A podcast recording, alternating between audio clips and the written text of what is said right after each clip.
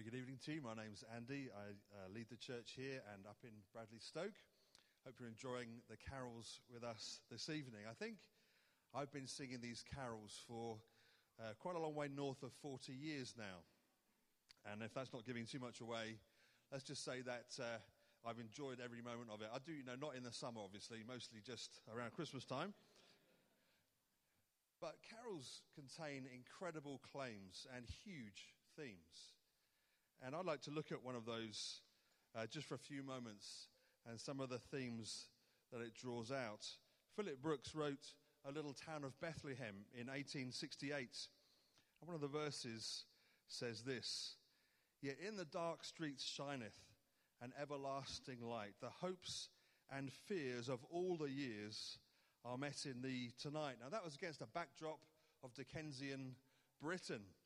And yet, we today here in 21st century Bristol, we live in that constant tension between hopes and fears, between light and darkness. We long for better days, but we're not really sure how to achieve them. At least we're not in any way, uh, we can't find a consensus about how to do that. We're not even sure where the heroes and villains lie. Is it the politicians? Is it politics itself? Is it huge com- corporations? Is it individuals? Who is to blame? We're not always sure. All we know is we live in this tension between hopes and fears. One of the Bible writers, Isaiah, wrote this The people walking in darkness have seen a great light. On those living in the land of deep darkness, a light has dawned. That was some of the verses that Handel used when he wrote his Messiah, a, a, fantastically themed uh, of Jesus' birth. And that was in the 1700s.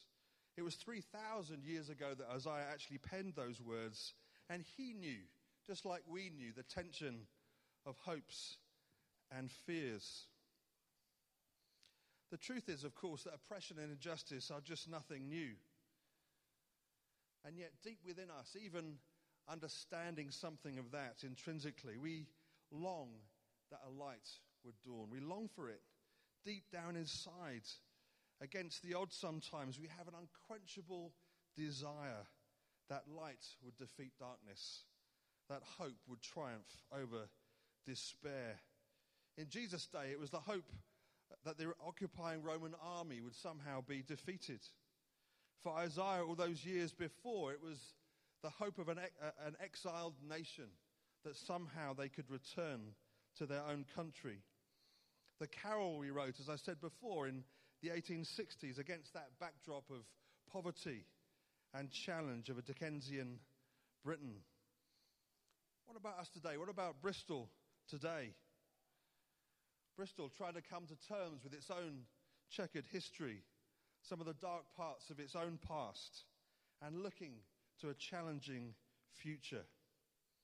Well, the hope of these carols and the hope of the Christian story is that God will indeed triumph over all the besetting problems that face us. But the difference with the Bible's approach, the difference with Christianity is it says the problem is not out there somewhere, the problem starts in me and in you. And the promise and the hope of Jesus' birth and of the Christian story is that God says, I know the challenges and problems, and I know they start in you, but I will change you. I can change you, transform you. And Jesus' cry in the book of Revelation at the end of the Bible is this Behold, I am making everything new. And he says he will start with us. And that's the hope that you and I can be changed, transformed, remade. Jesus comes just not just to identify with us, but to remake us and to remake all things. C.S. Lewis put it this way In the Christian story, God comes down, down from the heights of absolute being into time and space, down into humanity, down further still, if embryologists are right, to recapitulate in the womb ancient and pre human phases of life, down to the very roots and seabed of nature he's created. He goes down to come up again and bring the whole ruined world up with him. Up with him. One may think of a diver first reducing himself to nakedness then glancing in midair, then gone with a splash, vanished, rushing down through the green and warm water to the black and cold water, down through increasing pressure into the death like regions of ooze and slime and old decay, then up again, back to color and light, his lungs almost bursting, till suddenly he breaks the surface again, holding in his hands the dripping, precious thing that he went down to recover. It's no wonder that the angels sang, Glory to God in the highest, and on earth peace to men on whom his favor rests, because we, it turns out, are the precious thing that he came down to rescue and renew. Please stand with me to sing our next carol, Hark the Herald Angels.